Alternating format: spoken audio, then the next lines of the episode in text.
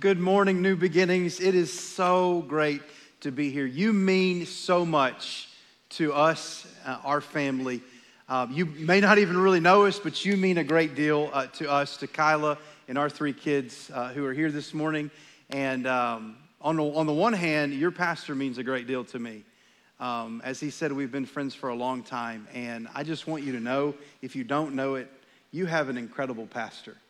Um, a man that loves God's word, that loves you, and that loves the lost. I, Todd, uh, we did go to college together. He, he's a little older than me. And so I've always looked up to Pastor Todd. I've always wanted to be Pastor Todd one day when I grow up. He's just been a guy through the years that I have admired and respected deeply and have deeply valued our friendship together. You mean a lot to us and our family because you are our sending church. Uh, you are the church that is getting behind us uh, to, to believe in us and to go alongside of us as we answer God's call upon our lives to plant a church. I want you to know it's, it's not an organization that plants churches. It's not just a pastor or people that plant churches. It is the church. When you look at the New Testament, it's the church that plants the church of Jesus Christ. And you, as a church, have stepped up to say, we believe in them, we're supporting them, we're behind them, and we're sending them out. I can't tell you how much that means to us. Um, and I can't tell you that in the midst of all this, since we've been in this journey, how special it has been and how helpful you have been. Just this past weekend, I'll tell you more about that in just a second. Just this past weekend, you had 55 people from New Beginnings come and help us put on our first preview service. A few weeks before that, you had a group of college students that came and passed out. I think they did about 3,000 door hangers uh, in our community. And, and then, of course, when we had the service, I think like half the stuff that we had, you had produced and done for us, like in print material and so forth. And you just mean so much to us. A year ago, almost right at a year ago, uh, I had a trip to Texas. I was a pastor. Um, I was the pastor at First Baptist Charlotte, North Carolina. So a long ways away. We're from Texas. This is home for us, and I've spent the majority of my ministry here in East Texas in this area, pastoring here. Um, but the past four years we were in Charlotte. Had a trip to uh, East Texas for just a quick ministry thing, and needed to stay an extra night in the Dallas area.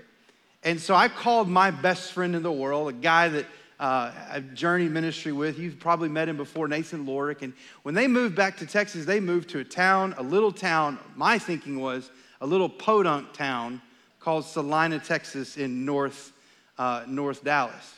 Uh, all I've ever known about Celina is that it's this small town, about 3,000 people, that's really only known for one thing, and that's their high school football team, the Celina Bobcats. We are seven time state champions, okay? Four back to back in the late 90s and early 2000s. And that's what the city is all about. That's all there is to know about the city. That's at least my opinion about it. It's a one stoplight town. And I think they just got that a few years ago. And so it's just been this little podunk place. And so I called Nathan up and said, Hey, bud, I got an extra night.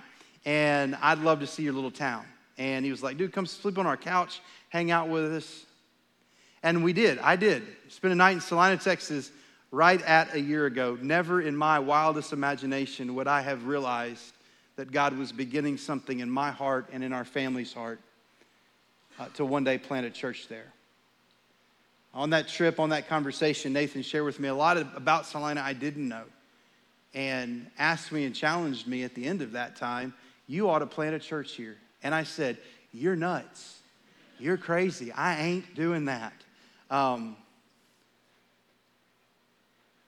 But this January of 2022, leading our church through a 21 day of prayer and fasting, day one of that fast, God lays the city of Celina on my heart so heavy, I can't look away.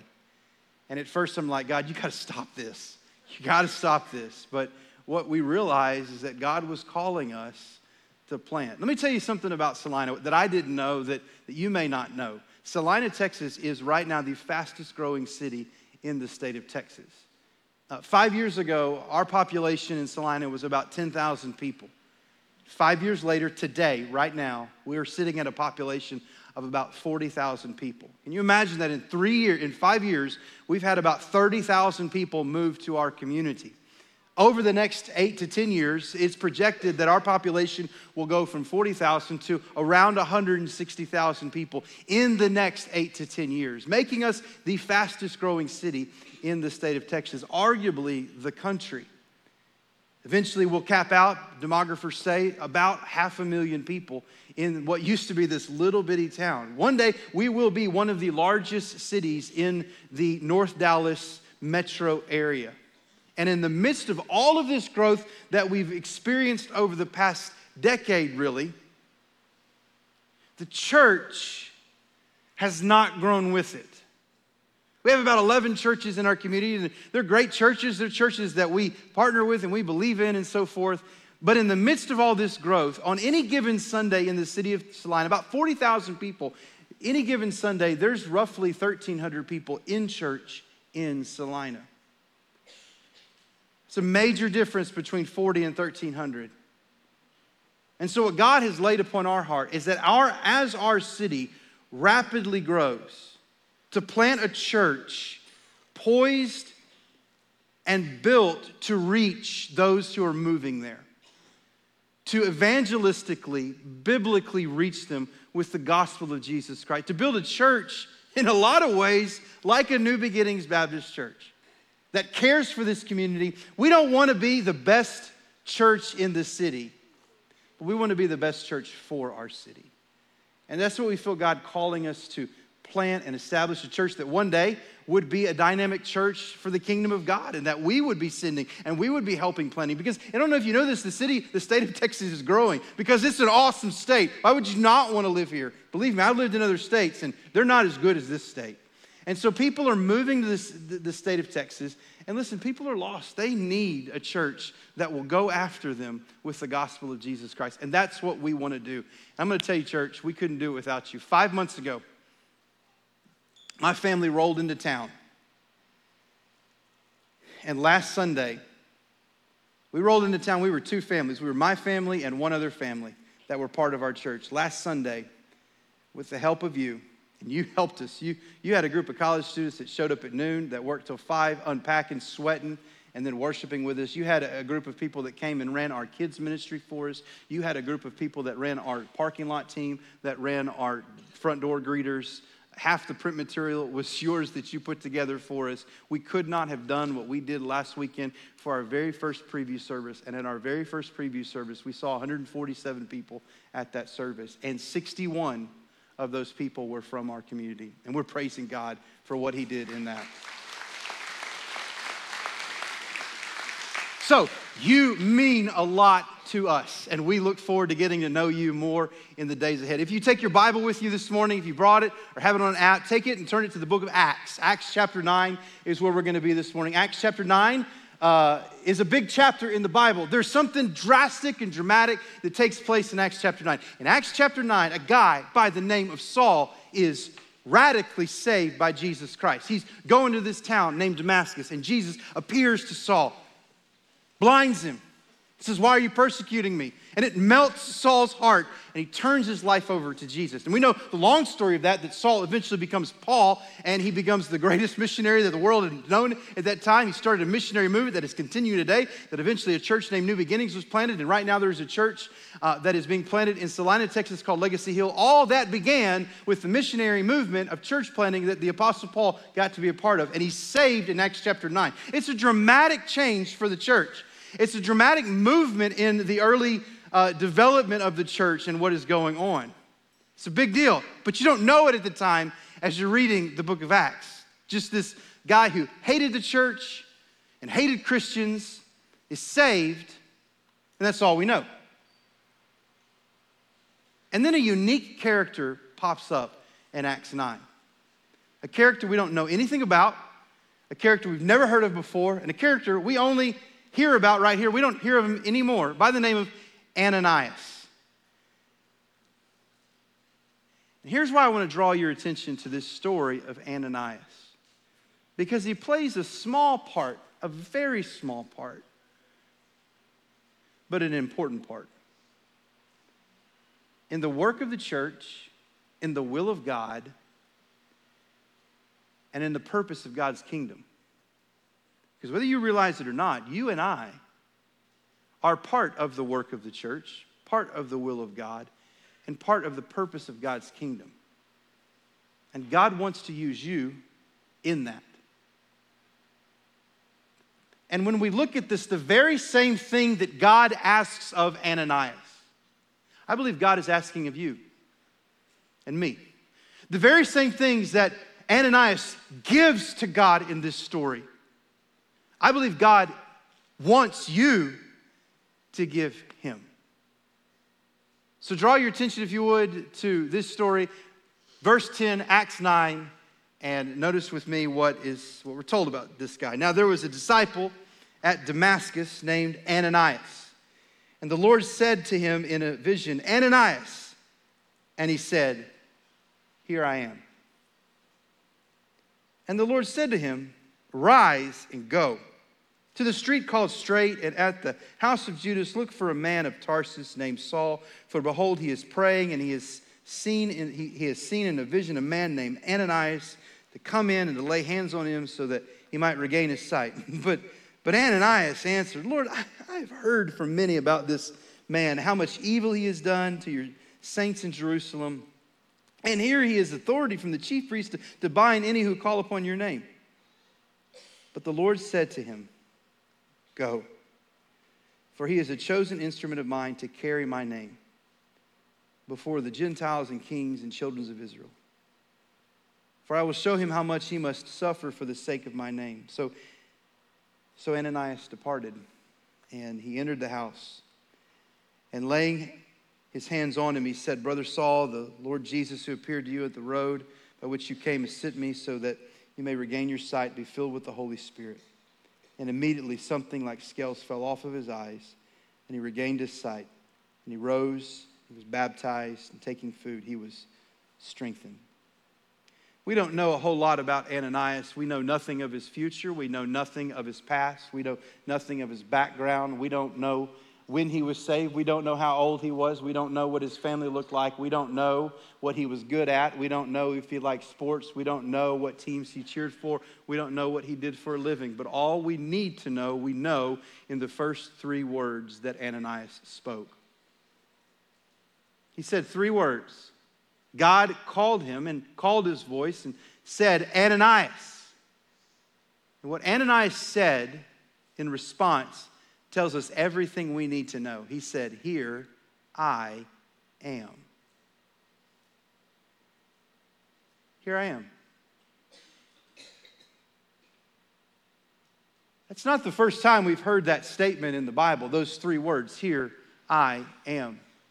In fact, we see a theme and a pattern throughout the Bible from the very beginning a response when God calls a person and says the name of a person, a person responding, Here am I. One of the first times we see it is in Genesis chapter 22, the book of Genesis, the story of Abraham, the story where Abraham is called to go sacrifice his, his son up on Mount Moriah. God calls him Abraham, and Abraham responds, Here I am.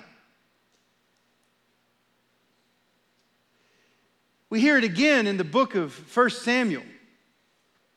A little boy who's working in the temple, Samuel.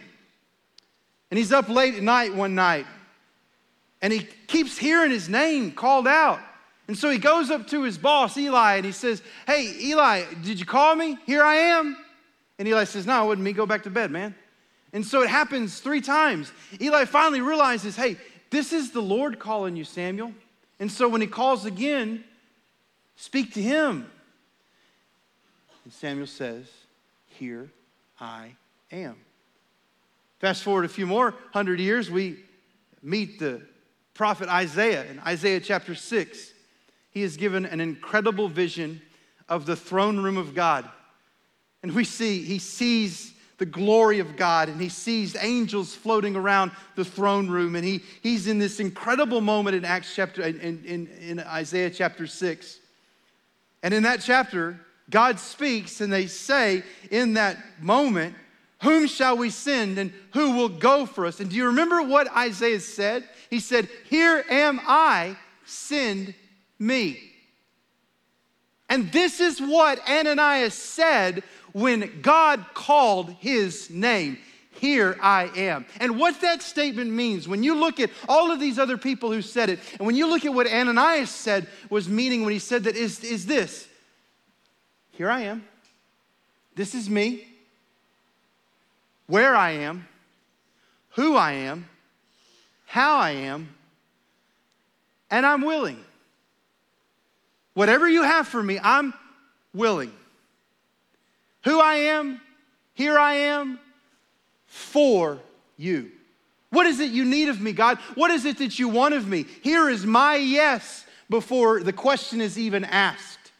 This is a willingness on Ananias' part. This is a readiness on Ananias' part to be a part of what God would have of him. He hears his name. His response is, Here I am. You know, oftentimes when we hear our names called, that's our response. That's been your response at moments. Because I don't know what it is about us, why we're wired this way, but we have this incredible ability to hear our names. You ever been in a large crowd of people and someone says your name, maybe not even be talking about you, or maybe not even actually have been your name, something that sounded like it, and you picked it out and you heard it? Like, we can just hear it. Like, we're just, it's almost like this second thing we're listening for at all times. But there are certain times in our life when, when we hear our names, we we respond the same way. We respond immediately to the call of our names. One of those times that happens occasionally in your life and in my life that we are eagerly, wantingly listening for our names to be called, and upon the call of our name, we respond immediately. And that is when you are in a long wait at a restaurant. And your name is on the waiting list. But the restaurant's so good. The food is so good. You're stinking hungry. Your kids are cranky. And you decided to stick it out for the 45 minute wait, but you know it's going to be worth it. And so, as you're tending to your family, as you're trying to hold back your stomach, you're listening the entire time with one ear for your name to be called. And you know, in moments like that, we are so eager to answer to the call of our name that it doesn't even really have to be our name that's called. We're going to answer. I was at a restaurant the other day and my kids were hungry. We were hungry. We had been waiting. We decided to stick it out. And I remember the waitress saying something to the effect of, Ugh! and that's all I needed to hear. That's me. Here I am. Party of five. Whatever you were about to say, that's me. Well, it was, we were actually calling for Stacy.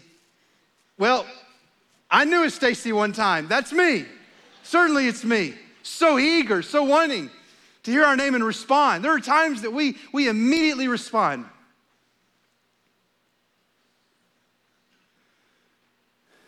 You know, it's kind of sad that we are more willing to answer the voice of a hostess at a restaurant than the voice of Almighty God when He calls our name. Because whether you realize it or not, God is calling your name. For some of you this morning, God is calling your name to be saved. He has been calling you to give your life to His Son, Jesus Christ.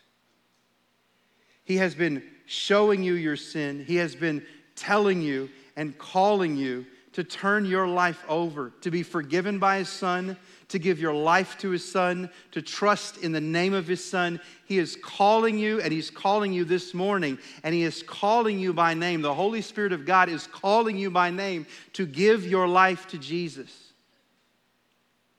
For others of in this, in this room, God is calling us to be a part of His plan. He has a will for your life, He has a purpose for your life. He has something in particular He wants to do through you, and He has been calling your name. For others of you in this room, there, there, there, there are things that Jesus are calling us out on.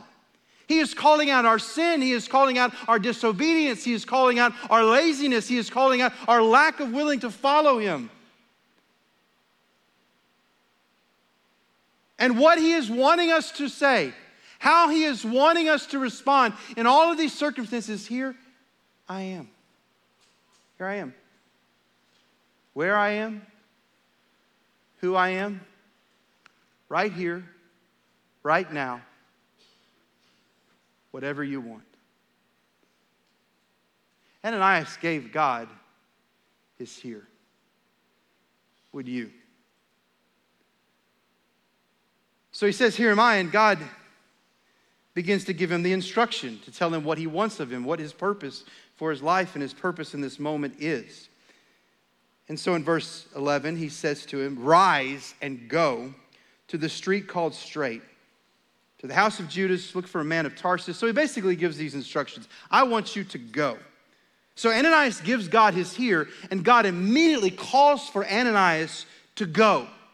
And here's what's important about this is because not only is it a particular call for Ananias, it's something that we see that's important in the purpose of God for our lives and for his kingdom is that going is essential to God's plan. You see, in this situation, this circumstance, something very unique happened.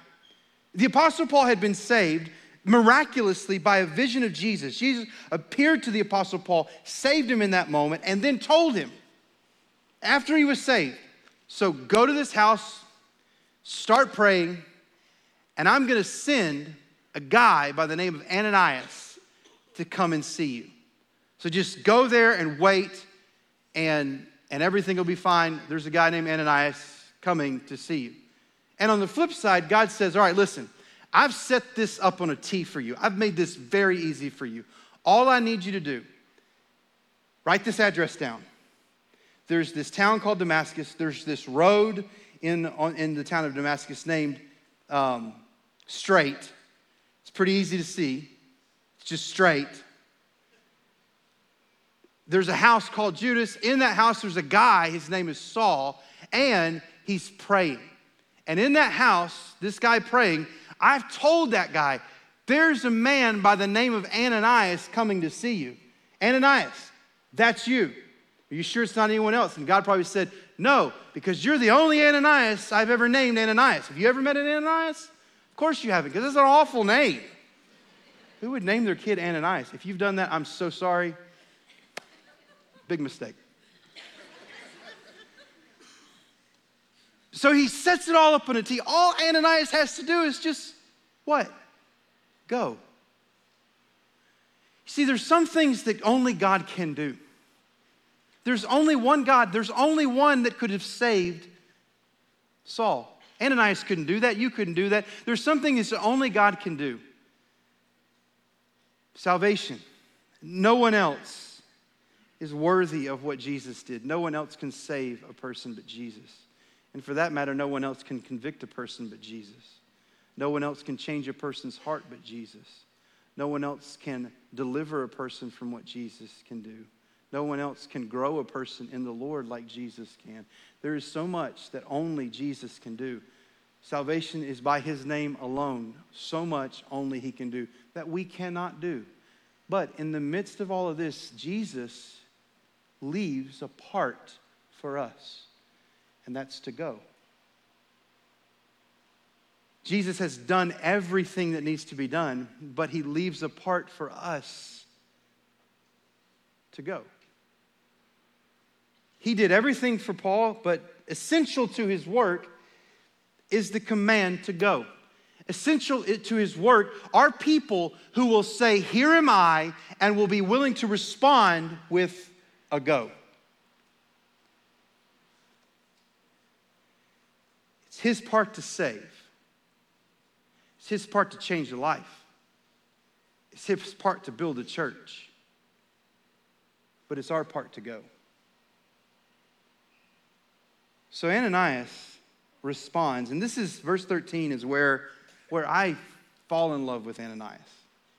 Where I, because in verse 13, it's almost like the name Ananias disappears and the name Robert Welch appears. Because what Ananias says and does in verse 13 is exactly how I think I would have responded, probably in a less polished way, but I think this is exactly how I would have responded in verse 13. And it all begins with a really important word in verse 13 but.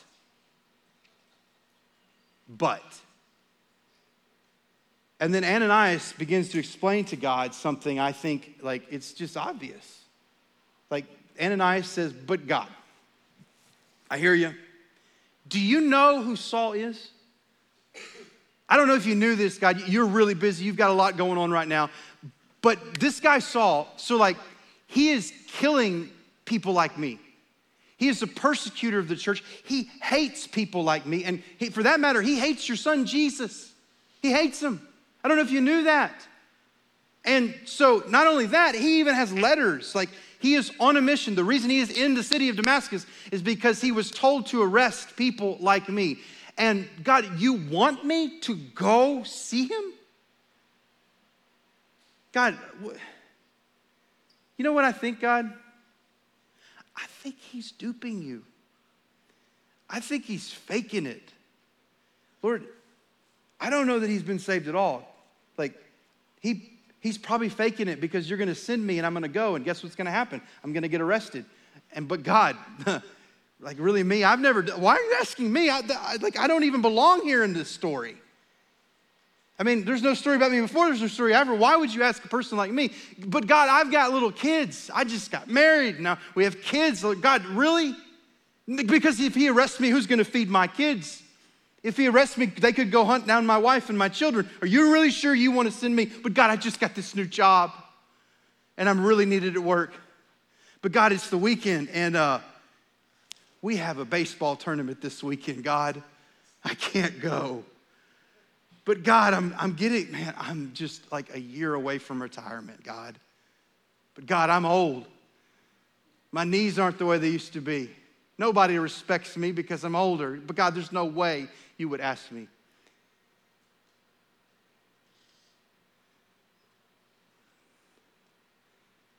God calls him to go, and Ananias does exactly what I've done so many times in my life.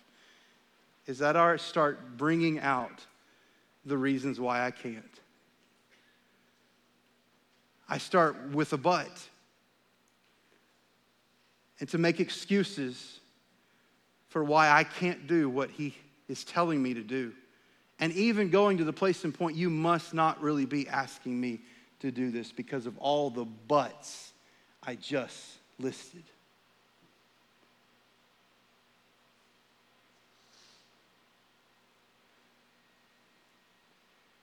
Church,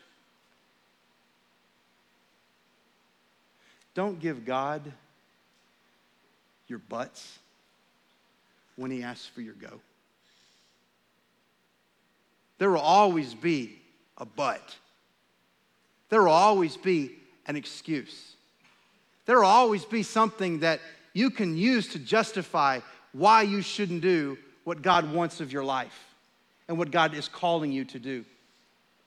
Because listen, the call of God the mission of God for you and for me is not an easy mission. I don't know why it is that we've gotten to this place and point where we believe that God's purpose for our life and God's will for our life is to make us comfortable, is to make us happy, is to make our lives full and wonderful. Why do we think that's the way it's supposed to be? Because our leader, Jesus, that was not the way it was for him at the central part of what he did in his mission was not to go on an extravagant vacation and have a marvelous retirement and have an incredible success and popularity and make everybody like him. No, his principal part, the most crucial part of who he was, was to die on a cross. And by the way, he said to us, Take up your cross and follow me. Where have we gotten off to think that God's will for our life must be to make us happy and fat and rich and blessed? I got news for you. That's what heaven's for. And heaven's going to do it better than this world can do it, friends. Heaven's going to fill it up more than you could ever be filled up in this place. Heaven is the place where we get rewarded and we get to enjoy full peace and full happiness and full joy and full presence of God Himself and the Son all the time with no sickness and no crying and no nothing else. But earth is the time to go. Earth is the moment that God is calling for you, where we live, where we work, where we play, to go. because He has positioned you in your here with people around you in your workplace, in your neighborhood, in your family, in your very home that are lost and dying and destined for hell. And He has called you and I to go. Jesus said himself, The harvest is plentiful, meaning there's no problem with the gospel and there is plenty of lostness to go around. Let me tell you something here in East Texas, in the city of Longview, Spring Hill, and around here, there are plenty of lost people. And in our world today, here's a stat for you there are more lost people today living than ever have been in the history of humanity.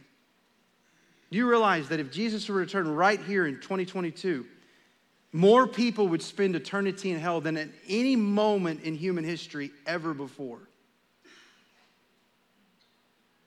The harvest is plentiful. The gospel is powerful enough. The lostness is right there under our noses, all around us where we live, work, and play. But Jesus says the harvest is plentiful, but here's the problem the laborers, the goers are few. The people like you and me, the simple people, the people that there's nothing necessarily unique or special or powerful by, the people like Ananias, there are not people who will be willing to say, Here I am, and be willing to go. Give God your go. Who you are, where you are, be willing to say yes. So Ananias does that. He gives him his here, he battles with him, but he ends up giving him his go. So here's the last thing I want you to see it's really just one word. In verse 17, the first word, it's this word, so. So, what was the sermon about this morning? Here, go, and so. So, Ananias departed and entered the house. And the rest is history. This word so and is essentially this Ananias did what he was asked. So he went. This is Ananias obeying. This is Ananias giving the yes with the action to follow. And ultimately, we don't know a whole lot about the situation and what happened in this moment. We don't know if, if what it looked like for Ananias to enter that home. We know that he went in, he, he put hands on him as Paul was praying. He said, Be filled with the Spirit, and, and that was it. What we know is the most important thing. Ananias did it. He did what God asked him to do. And at the end of the day, friend, that's ultimately what matters. It doesn't necessarily matter how, it doesn't necessarily matter, you know, how, how polished it was. It doesn't necessarily matter what we declare and what we say and what we scream. And it ultimately matters what we do. Ananias did something, and God used it. You know, I can sit here and I can ask you, hey, do you believe lost people need to be saved? You probably say yes. Do you believe Jesus is the only way to save them? You'd probably say yes. Do you believe that God wants to use you to lead lost people to the Lord? You'd probably say yes. Do you believe that God wants you to obey Him in certain parts of your life? Yes. You'd probably say, if we said this, do you have sin in your life? And every one of us would have to admit yes. Do you think that sin should be there? You would say no. Do you think God wants you to get rid of that and turn that? You would probably say yes. We could declare that and declare that and declare that. We could raise our hand and say, How many of you love people that are hurting? You'd probably raise your hand and say yes. How many believe the power of Jesus' name? You'd probably say yes. We could go on and on these declarations, these proclamations. We get music going, make it loud and fun and awesome. But at the end of the day, what difference does it make? All the declarations, all the things that we say we believe. At the end of the day, true faith, true obedience is putting action to what we believe. It's the word so. You know, it was a really simple thing here that Ananias did. I mean, literally, it couldn't have been any easier. What is he supposed to do? What does Jesus tell him to do? Go in, find him, put your hands on him. That's all he says to do.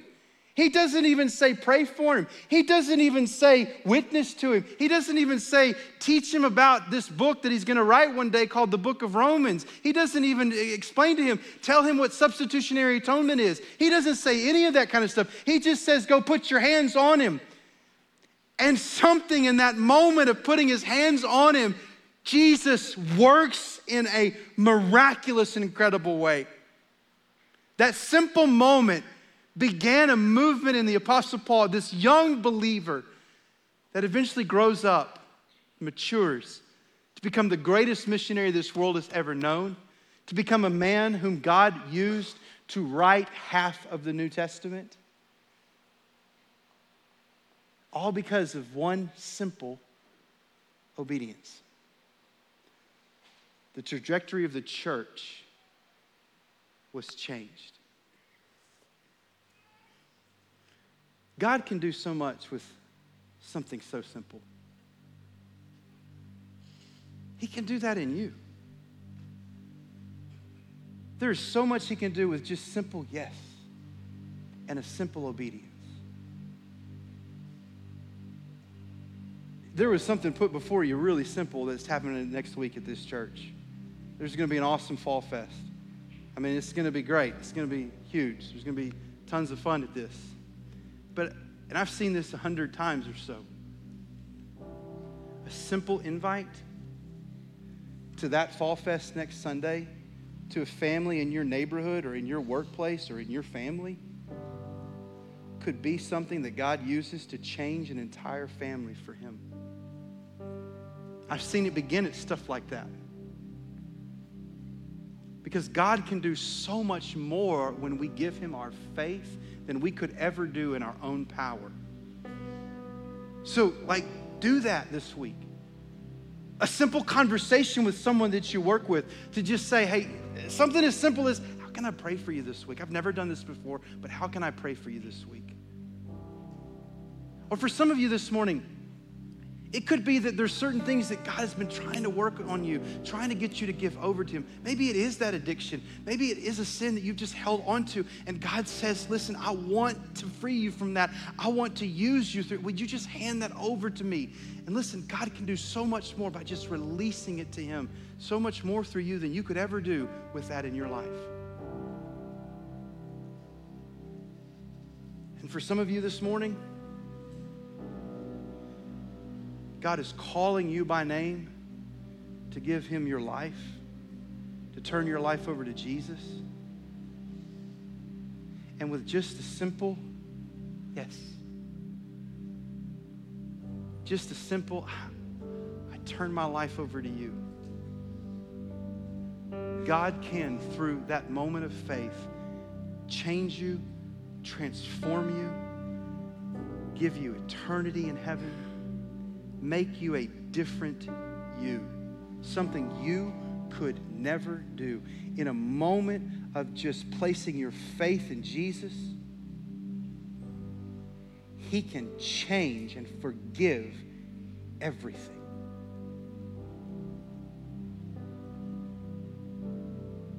So just say, Here I am.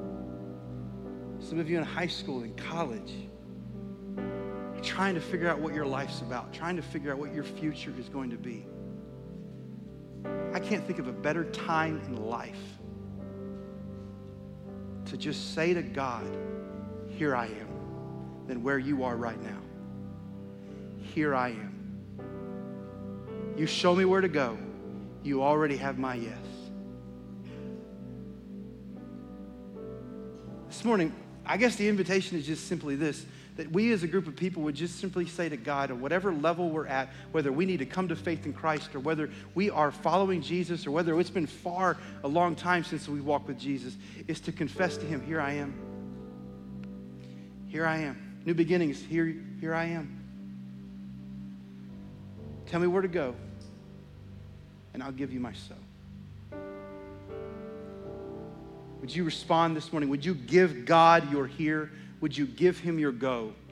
Would you give him your so. Heavenly Father, we thank you for your goodness and in your incredible plan. You, you, choose, you, you pick people like us. You, you let people like us, as broken and as wounded, as imperfect, and with all of our mistakes, with all of our sins, with all of the things that we don't do so well, with even some of the things that we do well, you use people like us to be part of your plan. Forgive us for resisting. Forgive us for withholding who we are to you, for not being available and willing. Help us to surrender.